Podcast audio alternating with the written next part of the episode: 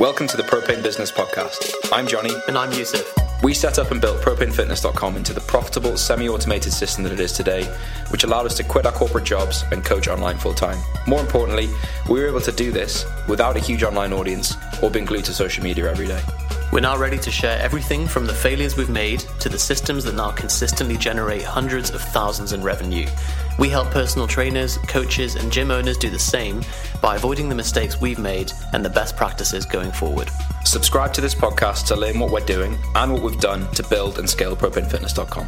We'll be teaching you how to generate a steady flow of online clients, win at Facebook ads, automate your coaching systems, and to achieve financial independence. So today we have Nick Shaw. This is the brain of the giant octopus that's going to take over the world and um, really triggered the apocalypse that Mike was referring to in the last episode with Mike Israetel from Renaissance Periodization. Nick described this episode as going to be the more in depth but PG version of the 18 R rated version um, that we that we had a few weeks ago with Mike. Nick, thank you for coming on. Oh, thank you so much for having me on. I would say it's a very accurate description. Um, usually, what happens is um, Mike doesn't have a very great filter, and so then I have to usually come on after or in some capacity. Um, I've had you know numerous conversations with him. Uh, you know, Mike's great. Like, he's literally the smartest person that I know, and that's not even an overstatement or anything like that. Um, and you know, he, he sort of loves to you know poke, poke the bear, so to speak, when it comes to you know saying some things. And I kind of just had to remind him over the years that like, hey man, I get it. You know, you loved a friendly debate and you know friendly banter arguments against people, but um, kind of just given today's current climate, it's like you, you almost can't really do that, which I think is a little unfortunate because right, that's how you really learn. Is you know you get people that might not agree with you and you can hopefully learn from them because there's probably some middle ground to be formed in there.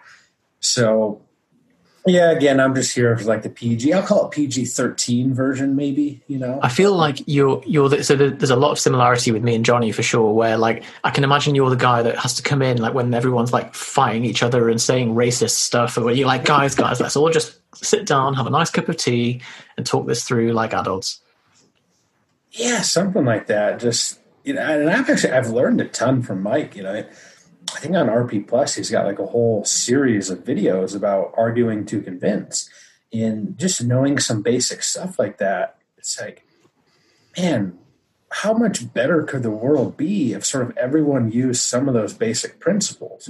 It's like, well, instead of attacking each other, you sort of look for a little common ground because there's probably some common ground unless you're like super crazy on the far sides of anything. It's like most of the time the, the truth is somewhere in the middle. It's usually not super far extremes, but uh, I saw he did that really well with Lyle McDonald um, on the uh, Revive Stronger podcast, where like I don't think any of us would have the level of tact and diplomacy to find common ground and not get kind of triggered and and poked by by those kind of things. So yeah, it's definitely a an impressive skill.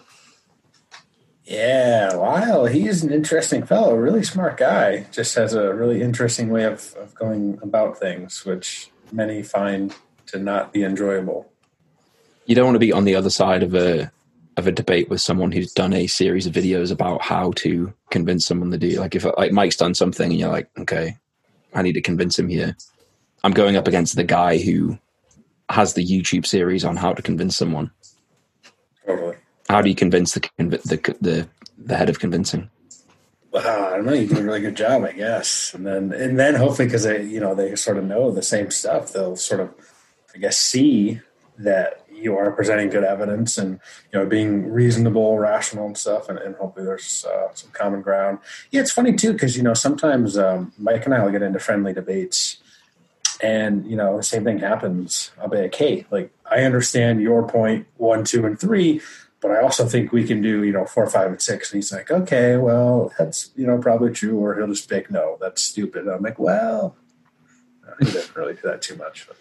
The the way that Mike described you was the the numbers guy of Renaissance periodization, like the the brains of it, and he is the almost like he's the front end and you're the back end. And so he said that some of the strategic elements of RP would be really good to go through with you in terms of the KPIs that you um, that you aim for, your customer focus, and really just your your lifestyle and the lessons that you've learned from going from coach to where you are today. Totally, yeah, um, yeah. Mike's probably like the quote unquote brains of the operation, and you know he writes most of the books and designs the products, and you know it's really interesting. So he always made a really good pair because that's probably not my strong suit. Um, but I have kind of the personality where I tend to be really organized and you know pretty good at getting stuff done, like making sure things are done on timelines and all that. And so when it comes to sort of running all the operations, it's it's a good combination because you know uh, answering emails, for example, like I'm I'm always going to be on top of answering emails. Just like I can't not do that because it's like it just it gets to me. Uh, whereas you know, like Mike will go three, four days without answering something. I'll literally have to like if something's actually really important, I'll just text him like, "Hey, please go look at this email. Like, I need your answer or reply here. Give me your thoughts." And you know, he'll text me back, and then like I can go ahead and reply. So it's like you know, done on a pretty pretty timely uh, manner. But uh, yeah, that's it, it, works out really well, man, and it has worked out really well. And you know, we sort of both know each other's strengths and, and play off of that, and it's been a great partnership. So how would you? Sorry. That's this is the other problem with Zoom. That happens all the time. oh, dude, it's 100 times like an constant. Yep. How would you describe your role in RP then? What do you feel like on a, on a daily basis? Like, what do you spend your time focusing on? Yeah, well, it's really great. So, because it's changed a lot over the years. So, if we go back to like 2015 and 2016, I was like, you know, knee deep in having to do everything because we had a really, really small team. Like, basically my wife and I and like, you know, some RP coaches. And so I was really like just having to do tons of customer service stuff, ton, tons of all this. And then over time, we were able to bring in more people and, you know, start helping with tasks like that. And I guess the one thing that I, I sort of picked up early on was that, you know, there's some stuff that I probably have a pretty good handle on. But if there's something that I just don't know or don't understand very well, I'm going to go outside and like hire a consultant or like hire someone to come in and do that because why do I want to try to waste my own time figuring it out and maybe not even do a good job at it?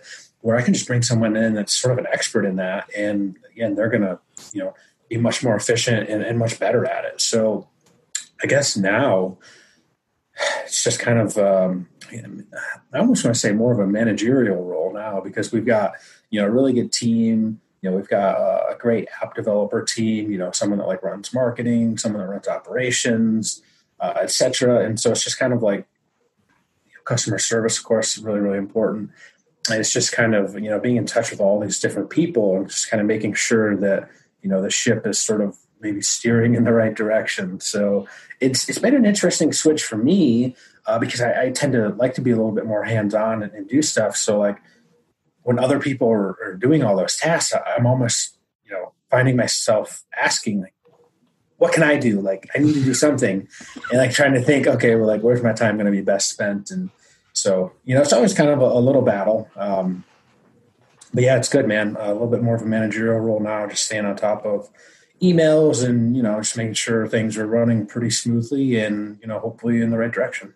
It's important. It's interesting you mentioned the importance of consulting and deferring expertise to the the experts or to the teams of, of problems that you're trying to solve and really saving yourself a huge amount of time rather than trying to do it all yourself. Where I mean, where do you think you would be if you if you had a kind of oppositional stance towards getting consultants and um, tried to do everything yourself?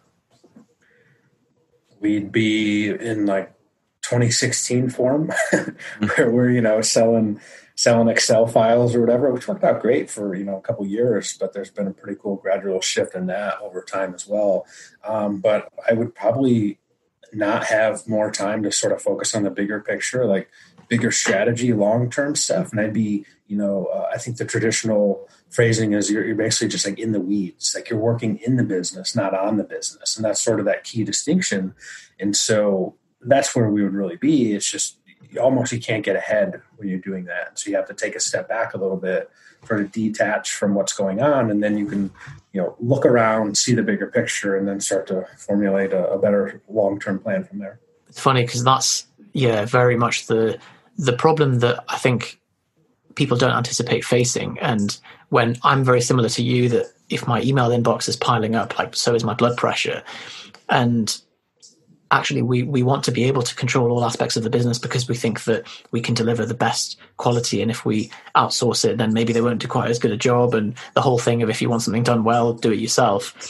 And I think that works very much in the initial stage, as you said, with the 2016 form of RP, where you are selling spreadsheets, but very quickly you're going to be overtaken by the capacity for scale by other companies that that are willing to leverage themselves. And so I think um, it's interesting that at stage one of your coaching business, you build the infrastructure yourself and you you understand the processes, and then you take those individual parts and you hand them out to different teams to be able to do a better job of it while you are at the center of the octopus overseeing everything. Yeah, I would even call the templates like stage two because stage one was really we were only doing online coaching. We didn't even have digital products. So then October of 2014, we came out with our first ebook, and that was this sort of mind blowing experience where we we're like, wow, instead of working with a handful of clients personally, you know, we can create uh, basically educational, informational product and wow, like all of a sudden that can help, you know, a thousand people versus you can only help a handful. And it was just like game changer. And then that's kind of how we came up with the idea of the templates in the first place. We're like, well, we know all this. Our coaches are really good, but there's only so much you can do, and not everyone can afford coaching, right? So it's like, what are sort of the, the best ways to scale and expand? Well, it's to take good information or you know good product and sort of make it cheaper and more available to even more people. And then you can do that. It just really opens up the doors. And so again, that's like when the scaling really took off. And from there, you know, funny story, I used to send out all of our templates uh, manually way back in 2015. I did that for like a few months. And I was like, this is really terrible. Like, this is absolutely terrible use of my time. This is stupid.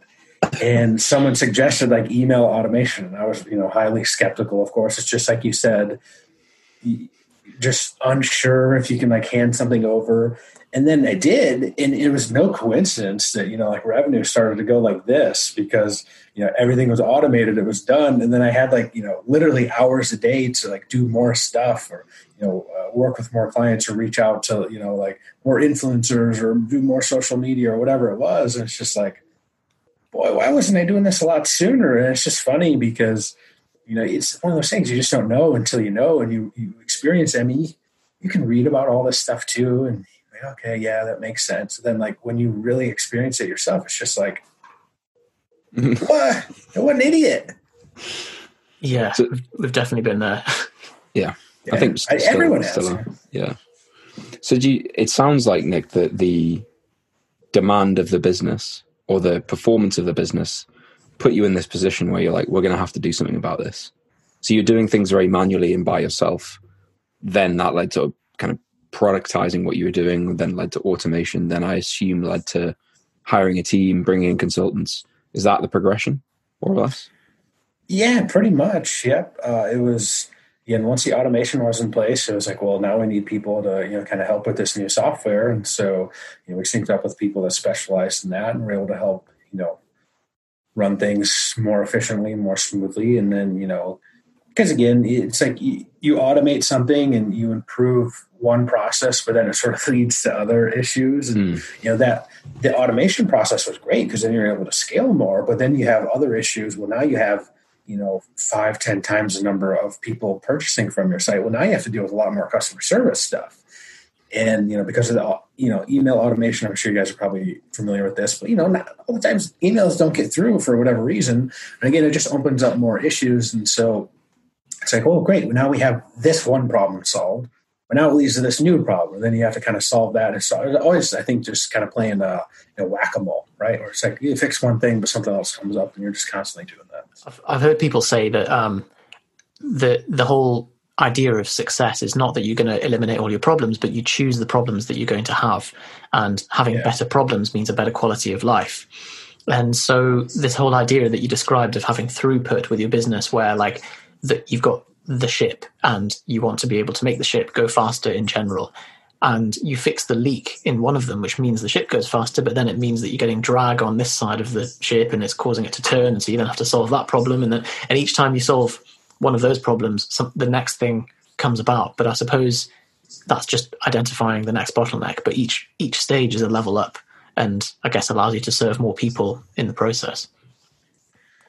Totally right, and I think it goes back to the idea that like anything good and worthwhile is just going to take some work, and you know, it's not meant to be easy, right? If it was easy, everyone would be, you know, millionaires and have six pack abs. Like there's a reason that not everyone has all these things because it requires a lot of work and you know dedication and, and all this stuff. So yeah, you, you, nailed it. It's like yeah, you fix that leak, but then you know maybe it causes you know your ship mm-hmm. now turns a little bit, and then you got to steer it back on course. And so there's always something, but uh, you know I think that's why it takes. Um, kind of a, a, special person to be an entrepreneur because you don't really mind that. You just sort of know it's it's part of the process. And you know, one it's one of these things where you know failure is just kind of part of the process too. Like you're just you're not always not everything you do is going to be successful. It's going to be a big hit, and you just kind of you know take the bumps and bruises along the way and learn from it and hopefully get a little bit better. That's kind of the whole mindset. And what's really cool, you know, now we've sort of transitioned into this app instead of selling digital products and files for the most part. And the, the best part about the app is it's like this, it's like its own mechanism, uh, organism, I guess I should say, and that you can always make it better. And it's perfect because we're all into fitness. We understand that lifestyle. There's never an endpoint fitness, right? Like you're always doing something. There's always some way you can get better. You can get faster, you can get stronger, you can grow more muscle, you can get a little bit leaner, whatever it is.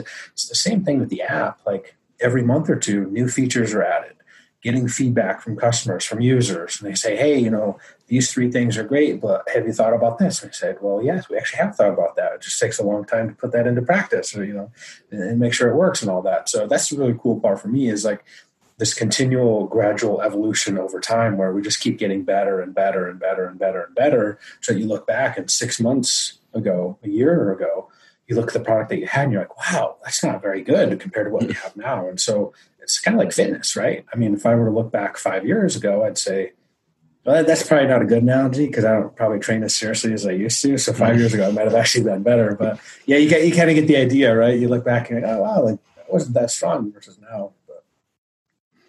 But. So how, I think something that um, RP's known for, at least whenever I hear it mentioned, is the fact that, and I, Mike mentioned this when we spoke, that you guys, your coaching team, everyone has a PhD. Is that correct? Uh, for the most part, uh, I think there's one or one or two coaches that might just have like a master's degree. Um, just a master. Yeah, right. to slip well, so in their defense, those folks um, either have their their RD license, so they're registered dietitian, or uh, the other example would be he's also a professional bodybuilder. So it's kind of like there's there's usually some pretty uh, good, Still good quite, quality there. Quite good. Like they've been to the gym before, certainly probably lifted bit, weights yeah. before, all that sort of stuff. So how do you, how did you go about? Is that was that like we are only hiring people with PhDs, or did that did that progress organically? Uh, yeah, a little bit. So the cool part was, you know, Mike was going to school at East Tennessee State, which is like probably the top place in the country in the U.S. for like sport physiology. So they have a PhD in sport physiology, which is pretty rare. And so he was going to school with all these people that had similar interests, right? And they're studying the same thing. And, you know, they had competed or, you know, cared about fitness themselves. And so he was able to make connections with them. And it's sort of like, hey, you know, while you're still in school or whatever, do you want to work as a coach and make some money on the side? And well, who's not going to want to do that that's already in love with fitness? And so the idea was to get people that were highly qualified in terms of academics, but also really cared about the athletic part as well. And again, like check check for people in a PhD program about sport physiology. So that was pretty easy. Uh, we really just got referrals from like people that we knew, and then um, let's see, so that was East Tennessee State. Then we had a couple coaches when when Mike went to a different university. Uh, we pulled in a couple coaches from there, and just from there, it kind of almost grew from just like referrals. You know, if you run in the same circles where most people are PhDs or you know super highly qualified, you just know other people like that.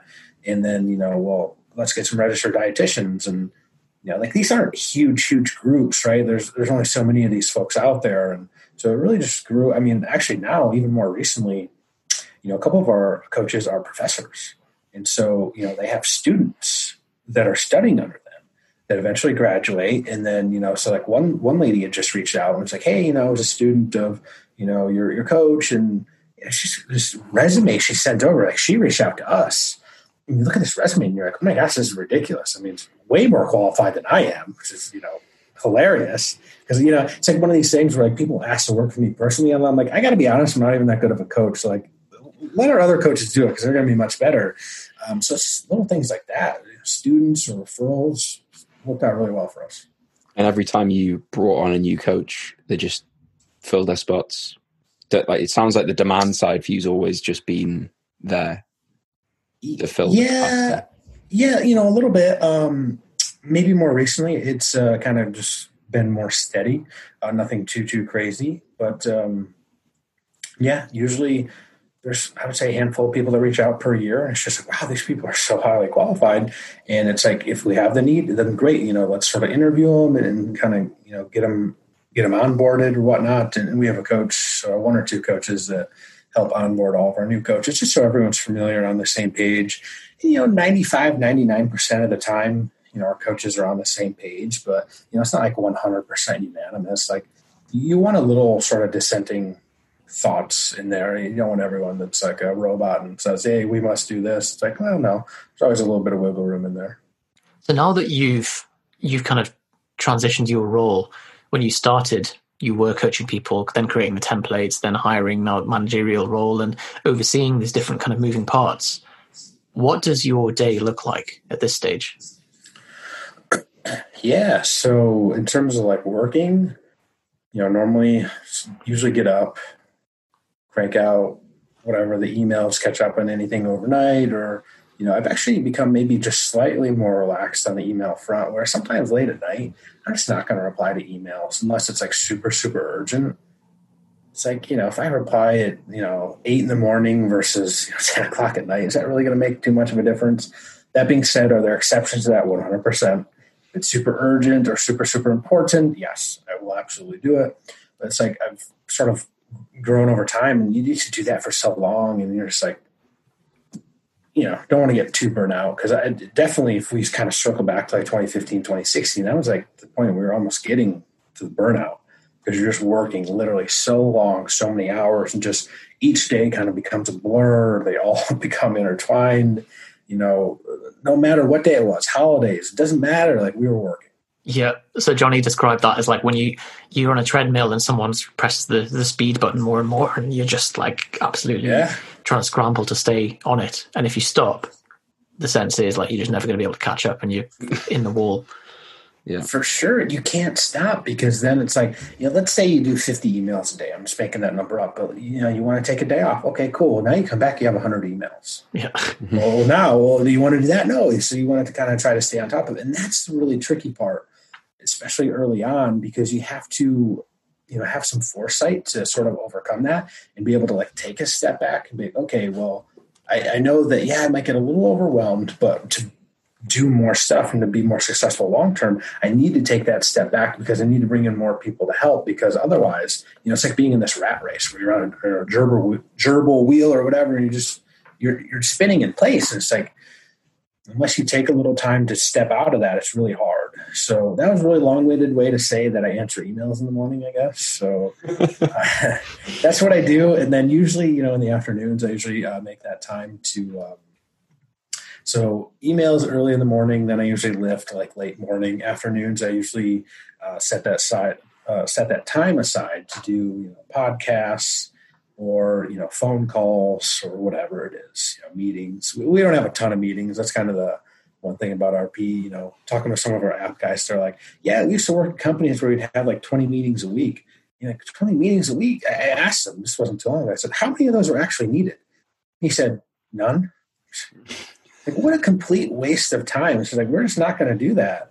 Like if you're not working if you're going to work just get what you need to get done whenever that is, because we all work remotely, but just like you get shit done, that's totally cool. Do it on your own time, schedule, pace. But as long as we are getting stuff done, we're not going to have these dumb meetings just to have meetings, just to kind of get on and say, oh, hey, hey, Sally, hey, Joe, what's up? And then it's like, you know, 20 minutes of just yakking about nothing. It's like, well, I could have been, you know, doing stuff with my kids or, you know, cooking some like whatever it is, just like there's no need for it. So that's kind of like a, a rough day. Uh, what I do now.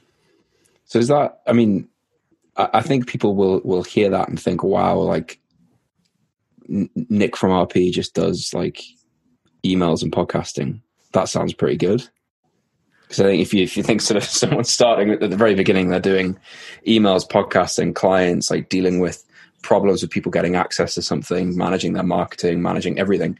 Is that because like only the most important emails cross your desk, or are you like um, head of um, email? You know, I was uh, just trying to give the the short view of that. So intertwined in all that, it's like if anything pops up, you know, there's always stuff going on on you know Slack channels or you know texting people, being involved on social media a little bit. Um, you know, kind of putting out fires here and there if stuff pops up but yeah, you know, like we've got people that are, you know, handling most of that stuff, handling customer service requests, um, you know, all that. So it's like, again, those, you know, let, let smart people do what they're good at, you know, give them some autonomy. And, you know, again, as long as you're sort of heading in the right direction, you don't have to micromanage. I've just, I've never been big on that. Uh, nor do I think I'd be very good at that because people think, why, why do you want to do it this way? I mean, I don't know. It's usually how I do it. And they're like, that way sucks. Like, wait, let's do something else. I'd be like, oh, okay, cool. Like, that's kind of how I view it. As long as um, people are able to get stuff done and it works, um, cool. Like, I'm, you know, I don't have this some huge ego where I'm like, hey, you have to do it this way. It's like, if you got a better way, I'd be stupid to, you know, not let you do it that way. So. I think getting your ego out of the way is something that a lot of people struggle with. Um, but it means so the the biggest lesson actually for me that kind of taught me this is trading. So trading uh, indices and uh, forex and so on. Because if you're wrong and you're just digging your heels in and holding on to your opinion when the market is telling you that you're wrong, the only person that pays the price is you because then you just go into more and more of a loss. And so it's uh, I think like it's interesting to see someone of your level of advancement and seniority in business that is saying, look, I hold opinions lightly here because I can, you know, th- there are people that know how to do this stuff better. And it seems like your role at this point is now kind of just routing those people to the right places. Yeah, hopefully. Again, we've got a lot of smart people. What, what's the quote? You never want to be the smartest person in the room. That's never been a problem for me at RP because it's like we got PhD coaches everywhere. Um, I can't wait till we have our next summit because I'm going to make that joke as part of like the opening. Um, you know, segue or whatever when, when I introduce the, the summer or whatever, when the world's maybe back to normal next year or something.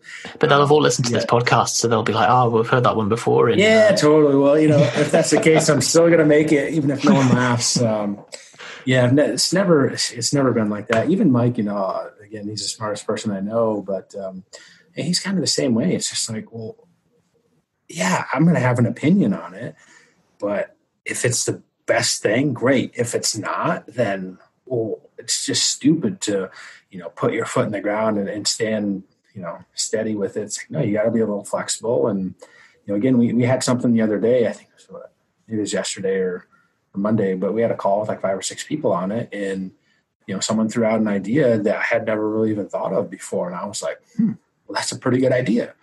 And then we all got on the call, and then the consensus was like, well, that's actually not maybe a good idea. Like, let's actually go a little bit different direction. I was like, I'm cool with that too. well, so when when you're doing this and when you're weighing up these different inputs and ideas, what are the KPIs that you focus on? Yeah, that's a good one. So it's kind of sh- shifted a little bit over time because now we have the app and it's like a subscription model. So really, it's like, well, you know, how do we how do we take the feedback? So a lot of it was looking at ratings and reviews and feedback, and like our, our we have a giant Facebook group, so people it, it's you know good and bad, of course. People can give lots of feedback. That's good, but also if you know one person doesn't like one aspect of your app and they voice it publicly well, it might be, you know, three people out of, let's say, 10,000 don't like it, but because they're voicing their opinions on it, it's almost like you, you see, you get biased because that's what you see. So it's like the availability bias, right? It's like maybe you're thinking about using the app and then you read this one review, but like maybe one other person comments on there too, and they're like, oh, wow, like, these two people don't like this one part of the app. Like maybe it's not that great. So we're really big on the you know ratings and reviews and getting feedback. I, honestly, I would say that's really important right now because we want to know what what our members and what our users want, what they like, maybe what they don't like, um, new features that they want. Honestly, I would say that's one of the biggest ones right now because because it's the app and it's you know membership model and like we want people like we want to help people. And we're only going to do that by sort of giving people what they want and listening to their feedback. That was something that um, mike said about you which is that you've always had from the beginning this relentless customer focus and making sure that that customers are happy because at the end of the day that's what's going to cause the most referrals. And it seems to be a common trend that we're seeing with a lot of the ceos that we've been chatting to that they're all no matter the kind of how rarefied they've become in their company, they're still very much focused on the customer experience. Yeah, totally. Because I mean, what is business without people that are using your stuff. It's you, you, don't really have anything. And I mean, if you want to talk about biases and, and things like that, you know, we have uh, negativity biases, right? So we can see 99 good reviews, but we see one bad review. Well, which one's going to stick out in your head? Exactly. I'm going to be, I'm going to be honest. I'm going to be obsessed about that one bad review, and I'm going to be like, well, that really ticks me off. Like, I don't, you know, you don't want to see bad reviews, but you know, it's, it's fair enough because when you're on Amazon as well, like you know, as a customer, you're still like, oh, but what if that person's right? Even though, as you said, like it's gonna like most people are going to be happy who are happy with the product. Don't stop to leave a review because they're like, well, yeah, it was mm. fine. Like it did did what I needed it to. So it's only if you're pissed off that you then go against the grain and you actually. so I've heard Tim Ferriss talk about um, when he's trying to appraise a product he filters out the five stars and the one stars because they're people that are too evangelical and they're not objective. And he looks at the highest rated three and four star reviews because they're going to be a bit more reasonable and weighing up the pros and cons of the product. Yeah, it's really interesting. So it's like our app, you know, we we sort of state like, hey, if you're if you work night shifts, it's just not set up for you right now. And very soon it is going to be. But you look through the reviews, and if you sort through all the one star reviews, it's like 60% people that are like, this doesn't work for night shift. And you're like, we told you that. Like, that's literally in the App Store description. Like, we said it right there. Said, folks, it does not work for night shift users. And like, you know, it's just one of those things that goes back to people don't really, um, you know, care care to read. But it's just like, you know, imagine that. Like, we got a 4.6 rating with, you know, like want to say about 10,000 reviews or something. So it's like a very, very good app. But it's like, man, you get rid of some of those that are just nonsensical and we're at like four seven, four eight. So it was really encouraging, but it also it really is, is humbling because actually, you know, I, I will say on the Tim Ferriss front, the best reviews are the ones that you know maybe they'll give you four stars well actually the best ones they give you five stars but they also give you critical feedback and they're like hey these three things were great. You know, maybe you can add, you know, these other two things. And you're like, yes, I salute you, sir or ma'am, whoever you are. Like, thank you for actually, you know, giving very useful feedback because that you can take in. Again, we have like big long lists of, you know, all the features and stuff that we want to add. And then we kind of sit around and, you know, prioritize things in terms of timelines and schedules and whatnot. But um, yeah, it's, it's really useful. And, you know, uh, Mike would probably even say that I'm maybe too obsessive about like, you know, re- reviews and all that stuff, which I don't know. Just want everyone to think RP's the greatest thing in the world, right? Like it's, it's RP's my baby, you know, it's what I've been doing for, you know, almost a decade now. So. How do you decide what's, so I suppose if we take it kind of a step back and make it more applicable to someone who's running a, an online fitness business that doesn't have an app yet, they aren't quite the giant octopus. They're maybe a a little mini octopus, and they're thinking, well, I run this service. It's using some software, you know, things like Zoom or perhaps an app that they've they manage their clients in, and clients come through and they say, "I'd like the following," or um, like I would change your service in this way, or you know, people always want. I feel like everyone always wants the most contact and the best service for the least money, right? Like that's just human nature. How do you know, or how do you appraise like what is and isn't important when it comes to building out your service in RP or your services?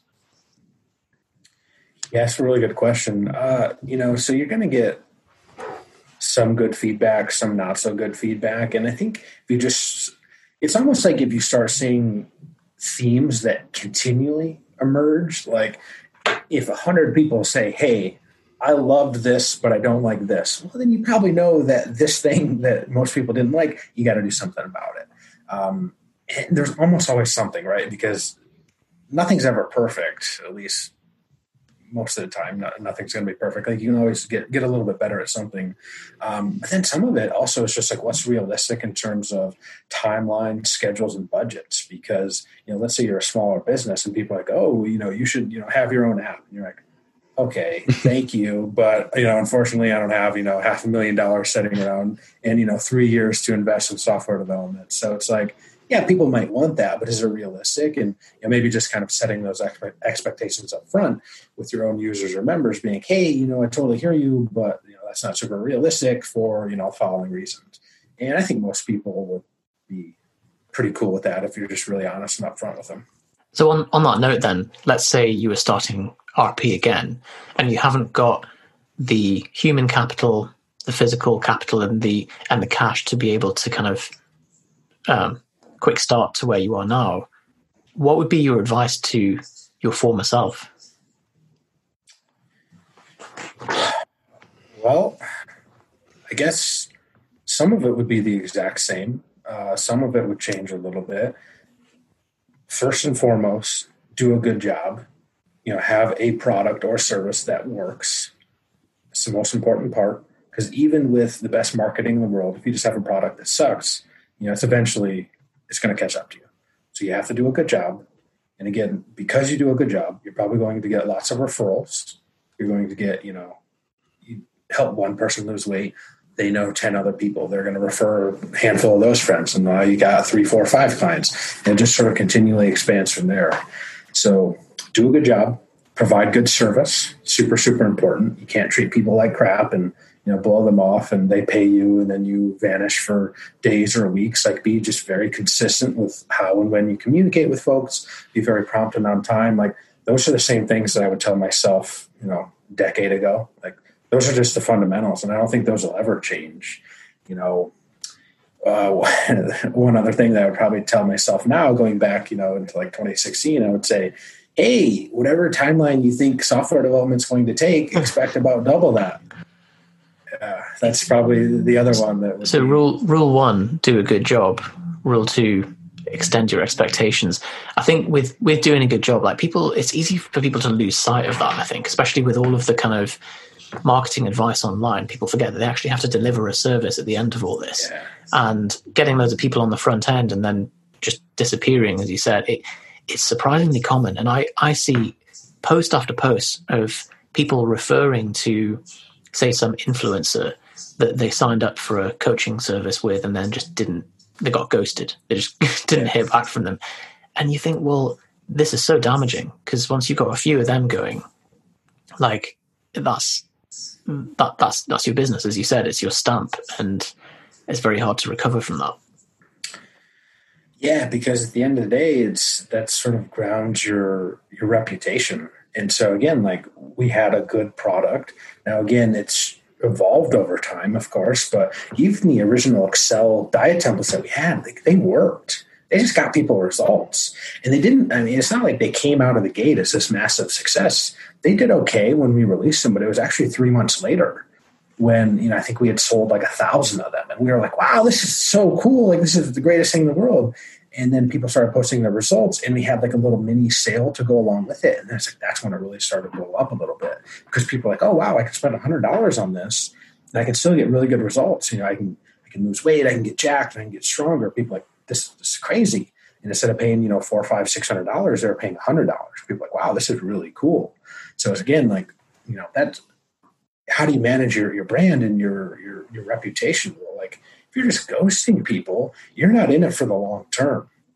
And that's maybe another thing that I would say. So if you want to go back to maybe add like a third part, well, fourth if we count the app stuff, that's partly a joke, partly not. But um, I would say four, you, you got to think long term. So if you're only chasing the short term, you want a quick fix, or you want kind of the you know impulse society uh, mindset.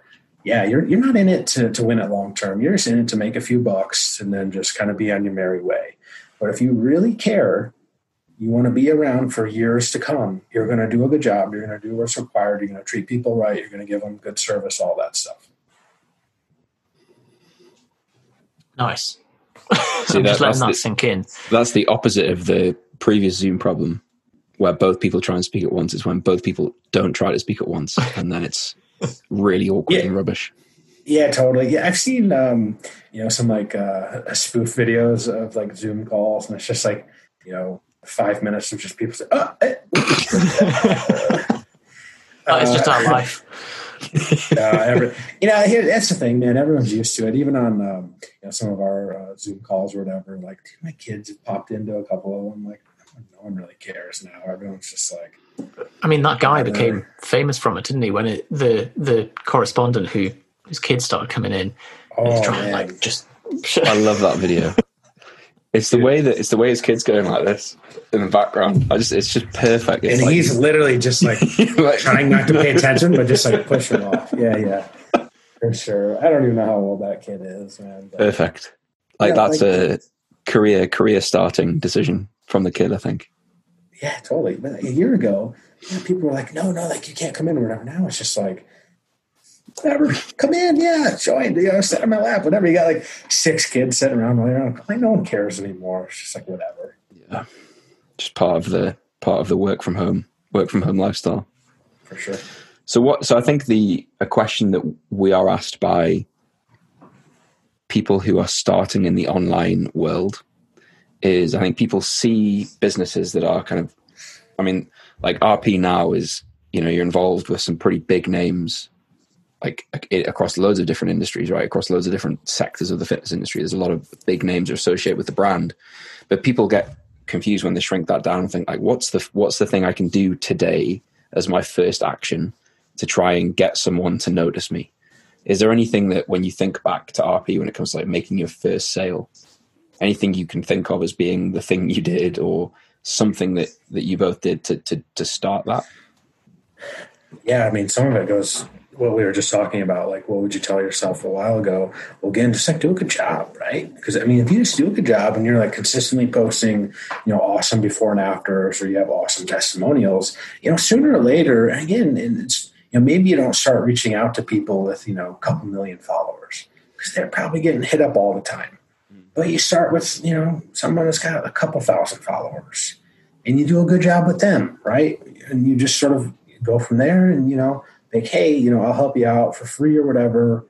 You know, once you get really good results, will you write me a review or you know, post it before and after? Okay, cool. Most people are probably going to do that. You you know, especially if you do a good job. And then, well, now maybe you reach out to someone with you know three, four, five k followers.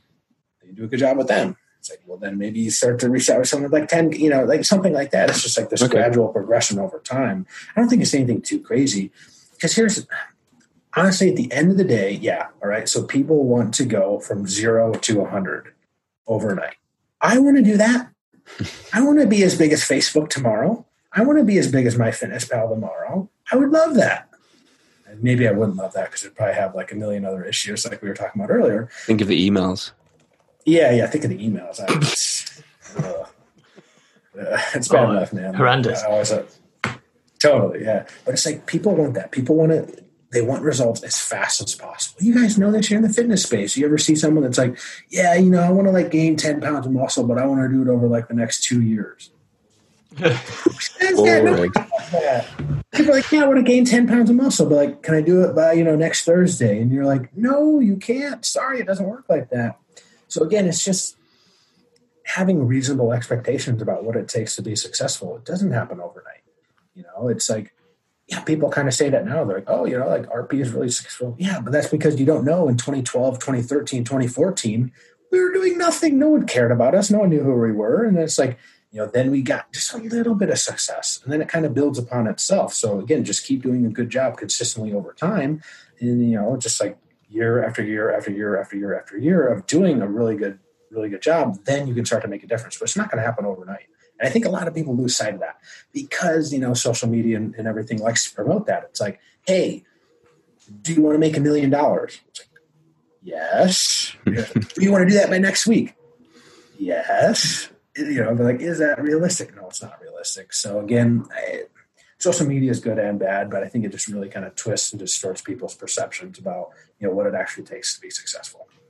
I suppose sometimes the slow way is the fast way, and Yeah. You know, we we've definitely made this mistake early on in our fitness journey. Johnny and I tried every bloody fad and stupid diet and training program over the years until we realized that oh, actually, if we just get our heads down and just do progressive overload and calorie deficit and you know then a, a very sensible calorie input over years and stay injury free. That it's not a very sexy tagline, but that Yeah. is faster than spending two years jumping between fads that don't work. And I think the same applies very much with marketing tactics and um, growth hacks and those kind of things too.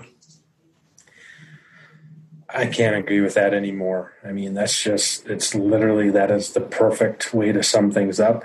You want the secret? Here's the secret. You work your ass off for years upon years doing things kind of the slow, unsexy way. But that's what gradually builds up progress over time. Again, six months from where you were, you look back and you go, I, I made some progress. And then a year from now, you just keep doing the same thing and it slowly builds over time. I think there's like a Warren Buffett quote that's, um, you know, someone was like, why doesn't everyone invest like you? And he's like, no one wants to get rich slowly. Everyone Yeah. wants to get rich quick. Well, shoot, like you said, you're not the first person to think of that. But again, do, do people have the patience? Do they have, you know, can they ditch their ego? Where you know they can spend three years. Um, you know what is it like? I'm not the, the best at all these quotes. I don't necessarily follow all these people a ton, but you know, like even Gary Vaynerchuk was like, you know, you have to like swim in a pile of shit for years before like you know really anything good happens to you. People don't want to do that because you don't really see that. Usually, what you see is just like you know the the glamour life or whatever. But it's like that's really yeah. You don't see the five years where they spent doing nothing out of sight. Like you miss that whole part, so you're only seeing the highlight story. Then you get the power of compound interest as well. I mean, you, you guys have well, you've hit half a million followers now. That is insane. And but, but whereas now, I'm sure you found that you know, our, our friend Chris on uh, Modern Wisdom has had the similar kind of growth, where it's like took him two years to get to twenty thousand subscribers, which is is still pretty decent. But then it took him two months to get to thirty and two weeks to get to forty. So once you know, you, yeah, that is swimming in the pot of shit for a while, but then once you start to get out of it, you you then really fly. So that is the really, really interesting part. And I'm sort of obsessed with reading about and sort of figuring out like what makes some people successful more than others. And there's a handful of variables. But one of these variables in there, um, I forget the name of the book, but it's kind of like the, the laws of success or something like that. It's a yellow book. The, cover's yellow. It's written by a you know a PhD guy, and they basically studies success and you know like network models and things like that. And one of the rules in that book sort of fits um, you know Robert Cialdini influence the idea of social proof. So you can do a really great job, but if people don't know about it, it really doesn't mean all that much. But what happens is you start to get a little bit of success, and success builds upon success over time. And what happens is like you, you these things work together like that because oh, what you know, what's like a good example? Um, it's like the Music Cloud uh, study or something that they did, and this is a few years ago. But they basically showed that they could rank things. Um, they could basically influence how people voted for their favorite song because if they went in and they set up studies to show this, but they would have some of the songs already sort of pre-selected. Like hey here was like the three most popular ones. And then they would switch all the stuff around for other groups and they would not show any favorites or anything like that. And then like the rankings would be totally different. So if you already kind of know it's like you know the top 40 billboard or whatever. Well if it's like the number one song in the world everyone's going to listen to it for the most part. But if you're like number 50 or you know not in the top 100 or whatever it's like you know hit or miss if people kind of care about it but like once you have that success and you start moving that way you know it's just, social proof right so we can't know everything so what are we going to do we're going to look to other people to see what they're doing and, and, and you know things that they like people that they think are you know really helpful and it's like you start to get that and it just really starts to build and that's how you get you know these sort of exponential outliers that just outpace everyone that are just impossible to catch as well once they've Yeah. started in that direction. Yeah, because we, we've seen that recently with our YouTube channel. You know, Mike started pouring a lot of content into that. And like six weeks ago, I mean, we were like maybe like 60K subscribers, something like 90 now. It's just like you know, one video just like started to take off. It was a video of Ethan uh, Suplee. I don't know if you guys do you know who that is? Yeah, yeah. Yeah. So he used to play like you know, he was like the the you know 500 pound guy and Remember the Titans. It's an awesome movie, Mm. and um, you know now he's like 250 in like really good shape and super serious about training. And so it's like yeah, that video like went over a million views on our YouTube channel. It, like became this outlier. It's like well. Again, if you have one really popular video, most people are going to go to that. It's, it's how it works. And then pe- that's like the the door into your world, right? Like people, there's the common ground. Like, oh, I know who that is. That, that that's a that's a famous guy. Like, oh, that's interesting. And then suddenly, I'm in the world of RP, and there's all this other stuff to consume. But yeah, it's I think that that problem is something that, or I think people look at that and then think, ah, it's easy for them. They had a viral video, right? Or like it's easy for him. He's got a million followers but they they forget about well i wonder what the process was to get from not having that to having that like that's what creates the the outcome Totally. I mean, I all look around at people that have a couple million followers. I'm just like, what? Like, I, just, I don't get it. Um, but yeah, you just, it's just how everyone is, right? We just, we have our own biases and we look at things and, you know, we want to sort of negate what other people have done and, you know, always try to build ourselves up or whatever. But, um, yeah, you know, well, I'm sure they did, they worked a lot to get to where they are. And Mm. I can't sort of forget that. i see i've seen on your instagram that you're quite big into reading about discipline and willpower and uh, i guess behavior as part of that as well is there any of that do you use any of that stuff in your own day to day when it comes to sort of managing your behaviors managing the decisions you make Yeah, yeah, totally. So you asked about like the sample day. Um, I, I, I've had a couple like little nagging injuries recently, so I've been easing off a little on that and you know kind of sleeping in a little bit more, just kind of hoping that would help me recover quicker. Um, but yeah, for quite some time, I, was pretty adamant about getting up pretty early, and I would do a little bit of cardio, usually like rowing, uh, maybe a little bit of running, or just like incline walking, just to do something, and then I would read in the morning. Um, and definitely, man, the the cool thing about you know just learning about discipline is usually the people that have the most discipline, you know, they have that or they have the most willpower seemingly because they basically build in habits where they don't really have to truly use their willpower. It's just like the, best example that I could possibly give is if you have junk food in your house. I don't care who you are. Maybe if you're like a hardcore bodybuilder, a couple weeks out from a show, you can overcome that. But if you're like a normal person and you have junk food in the house and you're trying to diet, like, are you going to eat that junk food at some point? Probably. Like, Yeah. I don't care who you are. Like, again, like, I like to think I have high levels of discipline and motivation, willpower, whatever you want to call it. But like, I'm susceptible to that. Golden double stuff Oreos are my nemesis. Hmm. And it's just like you, if you build in habits, you don't even have that stuff, or it's like sort of out of sight, out of mind. That's how you can start to overcome that stuff. So again, like, but discipline's super huge if you want to talk about successful people. So in the business, you know, there was like a couple years straight where my wife and I never went to bed without answering every single email. You want to go back to like that 2015, 2016. Now, part of that led to some of the little burnout over time, but it's like it's that discipline, it's that dedication, consistency over time, where people might want to slack here and there. We didn't do that. We did not do that. So it's, again, you just start to establish your brand and your reputation. Like, hey, they're always going to respond on time. People love that. You do a good job. You know, don't treat them wrong. And it's like that just slowly builds the foundation on which more success can be built. That's awesome, man. That, that having like having rules like that that you just never waver from, ta- it really takes a lot. Yeah, yeah, I don't do that anymore. You know, like I said, I'm a little bit more relaxed. But uh, yeah, we're very good, man. Um, you know, our, our director of customer service, you know, send me some stuff like our average response time. And now again, this like includes overnight, right? Where like, you know, no one's on answering. Like our average response time is like 50 minutes. Right. So if you take out overnight, I mean, it's probably under 30 minutes, which is like pretty wild, right? Like that's that's pretty immediate. You're getting a reply. So is that people like submitting a support ticket in the app? I'm guessing. Uh, yeah, or just reaching out through our website. Yep. Okay, so that's people who are like paying you in some way. They have a query or a problem in general. They hit back. you know, like some sort of problem or issue. You know, maybe they don't understand something, they can't find you know something, or they just have general. Uh, they're inquiring about what RP is, or you know how we can help, or whatever. And so again, it's like being very responsive. Um, that level of kind of like OCDness is, is what our Instagram page does too. Like we respond to every single message, tag, whatever. Yeah, I, so I, I, was quite impressed with because I, I, tagged RP and yourself on the story, and I, I was thinking, oh, like they're going to be pounded with people tagging them in the story and stuff like that. They're not going to respond. And you, you, Mike, and RP did, and I was like, oh god, whoa! Like, they must be sifting through messages at a hell of a rate. Like we have a friend who's he's got hundred thousand followers, and his Instagram inbox makes me want to be sick. Like it's it's ridiculous. So I can't even imagine um, having like a high traffic um, thing of like 500k.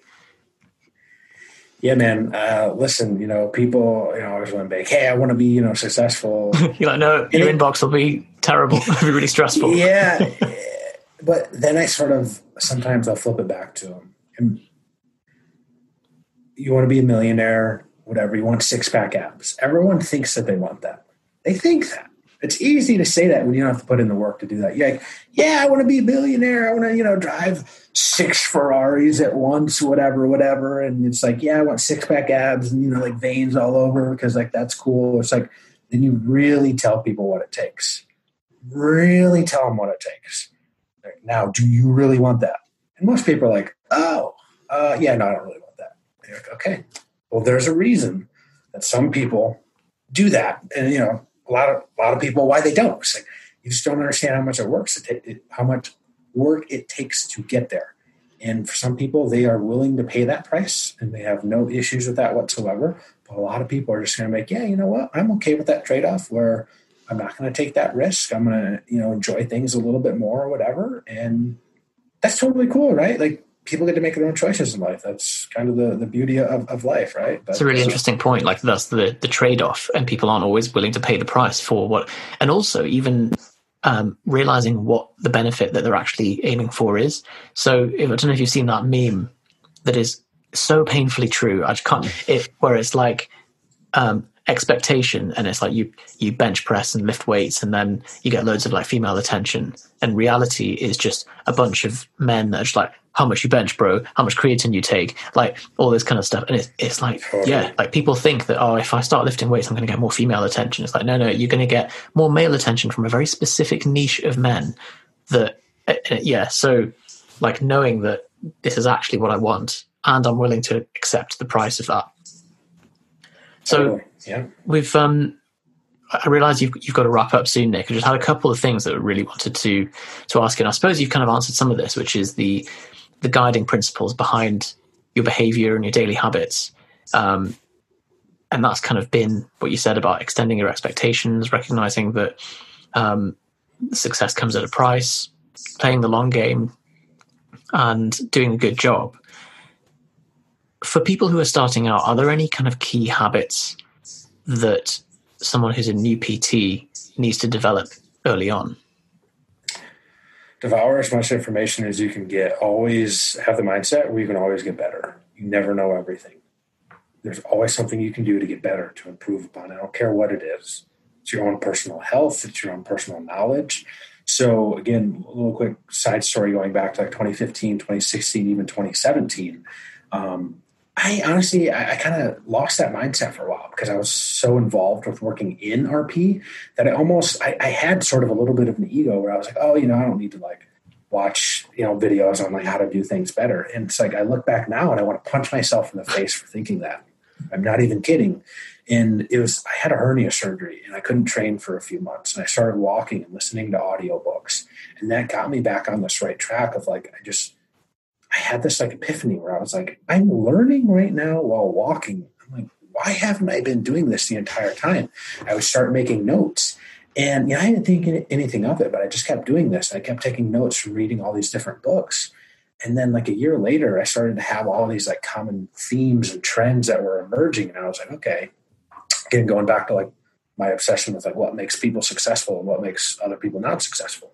Well, I had like all these key themes that I kept seeing, and it wasn't like just one genre. It was just like all these different genres, and it just kept pointing in the same direction. It's like you want to be successful, it's going to take like these these handful of things, and then you know the coronavirus hit, and I was like, now I have more time. I'm, like, I'm going to write a book on this. And so it was like this accumulation period of like a year and a half of kind of reading and making all these notes and whatever. But then I put it all into an outline. And then over the course of a couple of months of the coronavirus, you know, literally being quarantined in my house, uh, yeah, I wrote the rough draft for it. So, oh, nice. Looking forward to seeing that. Yeah, yeah. Well, hopefully, I, I, hope people like it. I think it maybe will, will have some pretty good value for folks. And um, yeah, like it relates to dieting, it relates to you know business entrepreneurs. Like if you can do all these things, like you're, you're success sort of depends. Each person their success their definition of it is going to vary quite a bit. But it's like if you do all these common things like you are going to be successful. There's almost no way around it. That is cool.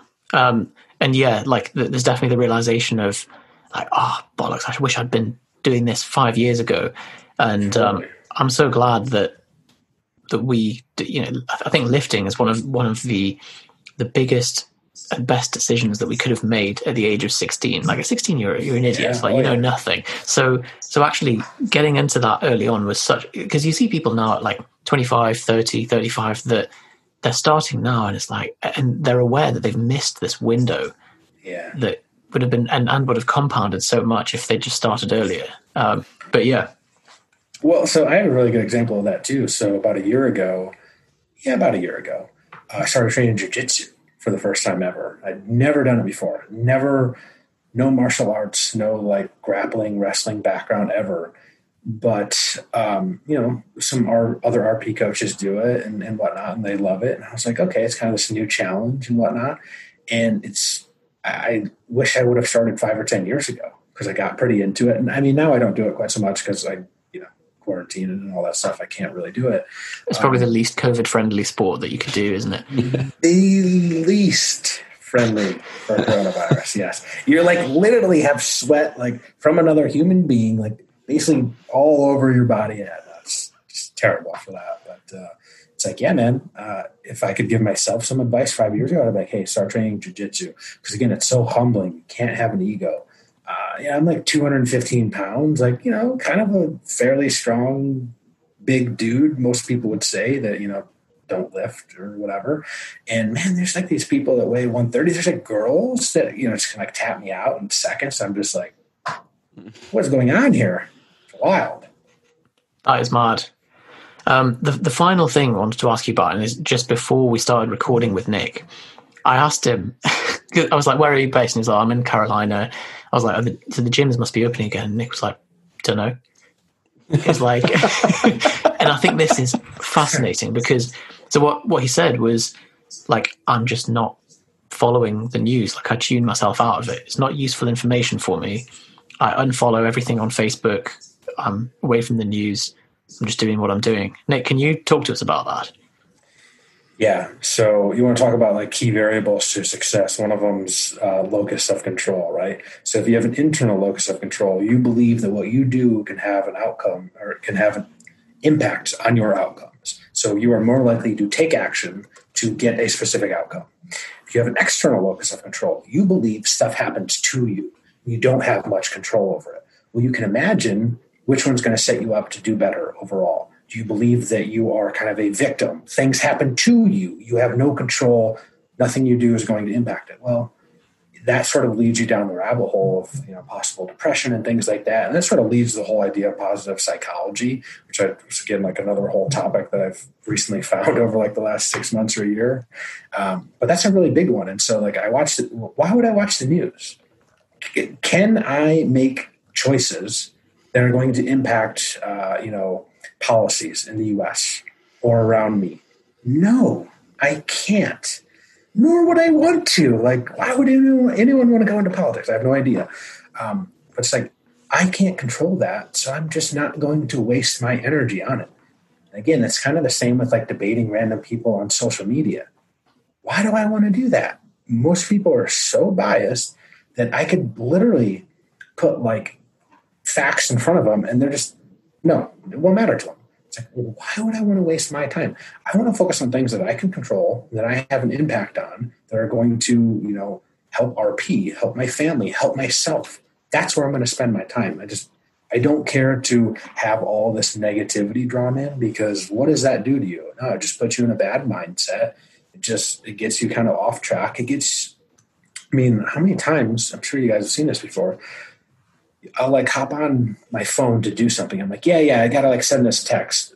A notification pops up on my phone. Oh, let me just check this, and then I see something else, and then literally 15 minutes go by. I haven't done a damn thing, and I'm like, what did I get on my phone to do? It's just like I don't want to go down that rabbit hole. Now, do I do that sometimes? Yeah, of course. I'm human, and we're all, you know, wired to, you know, I don't know, whatever, be be impacted by some of that stuff. But it's just like I'm just not going to allow all that negativity in because I just I refuse to do it, and I'm going to be much better off for for that reason. So, do you have like Instagram on your phone, for example? Yes, I am you- far too heavily involved in Instagram that I can't take it off. Um, yeah, that's that's probably my, my biggest downfall. I think yeah, I think that's the struggle that we both because both of us have this this thought of like we could just get a phone that does text and calls, and then you think, oh yeah, but and there's there's like ten things on the yeah but list of like yeah, but I need that, oh, I need this, and the clients this, how oh, I email you, and then before you know it, you kind of have this like thing that sits on your desk that you know if you look at it, that's half an hour gone. Like every time you pick it up, half an hour gone without without failure. Yeah, so totally. Is that? It sounds like that's something you're probably actively working on quite a lot to manage.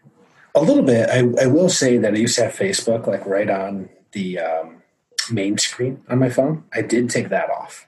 So if I want to go into Facebook, I have to like actively press several buttons to get in there. Um, I've also, and this is like not political at all, whether you're left, right, whatever, people posting all this stuff, man, I just uh, unfollow, unfollow, unfollow. like, Susie Joe that I went to high school with, like, I don't really care what your opinion is, like on mask or like, I'm just like, no, like, if I need to get out and do some work, great. I'll try to do that. You know, like we have a big Facebook group, so I'm definitely like on Facebook a, good amount, but it's just like, why do you want to waste so much? Again, time is like our most precious resource, and you can just get sucked down that rabbit hole so easily for literally hours a day, accomplishing nothing not too much good comes of it. And you start to look at research um, with with younger kids and whatnot. So uh, Jonathan Haidt, H A I D T, really cool dude, man. I love love his readings. You know, he starts to talk about you know what's happening to uh, the iGen. So like kids that are kind of just getting into college or whatever now, or so they sort of grew up and they always had smartphones or always had internet. It's like like what's happening with these kids? It's like, well they're literally like glued to this thing 24 7 and it's just like i don't want my kids to do that. We've actually got our kids off screens almost entirely over the whole like coronavirus quarantine thing which i think is really cool because like now they're playing with each other and they're like being creative and like doing you know actual stuff that we used to do as kids where like you just like go outside and you know do stupid stuff or whatever. You don't have a parent like hovering over you every five seconds. That's an absolutely inhuman achievement to stop kids and screens, especially when, as you said, like these things are engineered for addiction and kids have much less of a, a filter and more impulsive. So to be able to do that, especially during quarantine when it's yeah. like there is nothing else to do, that is well done for that. I hope we can keep it up. Uh, the the biggest thing, you know, I, I I did not have a cell phone until I went to college. I don't think that was like too too crazy. Um, Facebook didn't exist until I had graduated high school. So what I don't want to have happen is I don't want my kids when they're 10, 11, 12, whatever, especially my daughter, she's six now. So I have a few years before this is going to be a thing. I don't want them to be, especially in like the junior high years where like kids are just ruthless, right? I don't want them to get caught up in the whole social media thing. So right now, my wife and I's tentative plan is like not give them a smartphone until they're like 16. And it's like, you want a smartphone? Great, go get a job. You can help pay for it. Then, if you can do one, you are 16, so maybe you're driving. Okay, it makes sense to have a phone. Uh, two, you actually have a job. You actually have to help pay for it. Well, then, if you if it means that much to you, then cool. Then you you might be able to. But it's just social media, man. It's it's good, but man, it's bad too. Yeah. Well, a friend of mine just got billed three thousand dollars from Apple because her five-year-old son was uh, buying gems on some on some like little crap game. She was just like, Whoa. I don't so, think you can get refunds for stuff like that either. Like that's bought and done. Like that's Sorry, you got the gems now. game over. Yeah, yeah. You can't give the gems back, can you? Man, It's wild. But you're right, man. They are designed to be addictive. And so what's really interesting is I think there's like some high level Silicon Valley people that like don't let their kids even have it because they know. Mm. That's It's just like, so ominous, isn't it? Goodness oh me. man, are you kidding me? That would be like like me not letting my family like, you know, eat kind of RP style. Like, no, of course we all eat RP style. Like, you know, we're not like eating s- stupid stuff. No, we're like eating predominantly healthy foods most of the time. Like, mm. boy, that's wild. Sure. Nick, this has been fantastic. Thank you so much for Man, coming on. I, I hope so. Yeah, hopefully it's the, the PG thirteen version. Of It will things. very much so. Yeah, very much so. We spoke a lot less about octopi, octopi, Octopodes, Octopi, apparently. octopodes. It's a Greek Oh. word. Is it? Yeah. You've definitely been looking that up recently, haven't you? I'm That's a recent thing for you. Nick, if people want to find out more about you, where do they go? At RP Strength on Instagram. Yeah, just hit over 500k followers, which is pretty cool. Uh, pretty big accomplishment, I think. Um, There's a 20% being- sale, if I remember correctly. well, it technically ends last Oh, night. God. probably, Jesus. probably, probably, probably still open till about an hour or so. But you know, of course, when this goes live, it'll probably be over. Otherwise, yeah, I probably would have said that. Um, or you know, myself uh, at uh, nick.shaw.rp on Instagram. Awesome. All right. Nick, thank you. Thanks for having me on, guys. Really appreciate it. Speak soon. Want to learn more about the systems we use to run, build, and scale propanefitness.com? Head over to propanefitness.com forward slash business podcast and you can get your hands on our free training that covers the seven steps that we take with every client that we help build their own online business and also the seven steps that we use to successfully build Propane Fitness. We walk through the sales systems, the delivery systems, follow up, remarketing, how to basically build your program so that it delivers coaching to your clients without you being there 24 7. We really do cover the full thing, right? And if you want to continue even further and potentially work with us, there's a chance to book in a call to have an informal chat with Yusuf or I to just basically see if any of our programs would be a fit to help you get from where you are to where you want to get to. So go to propanefitness.com forward slash business podcast today and get access to that. If you'd like to learn just more about Yusuf and I, more about us, what we do, follow us on the various channels, the best place to go is our YouTube channel. We have a load of stuff from fitness content, productivity content, why Yusuf slept on the floor for several months, why he's been having cold showers. There's always stuff on there that's entertaining and hopefully informative. So just go to YouTube, search for Propane Fitness, and you can find out a bit more about us there as well. Speak to you on the next episode.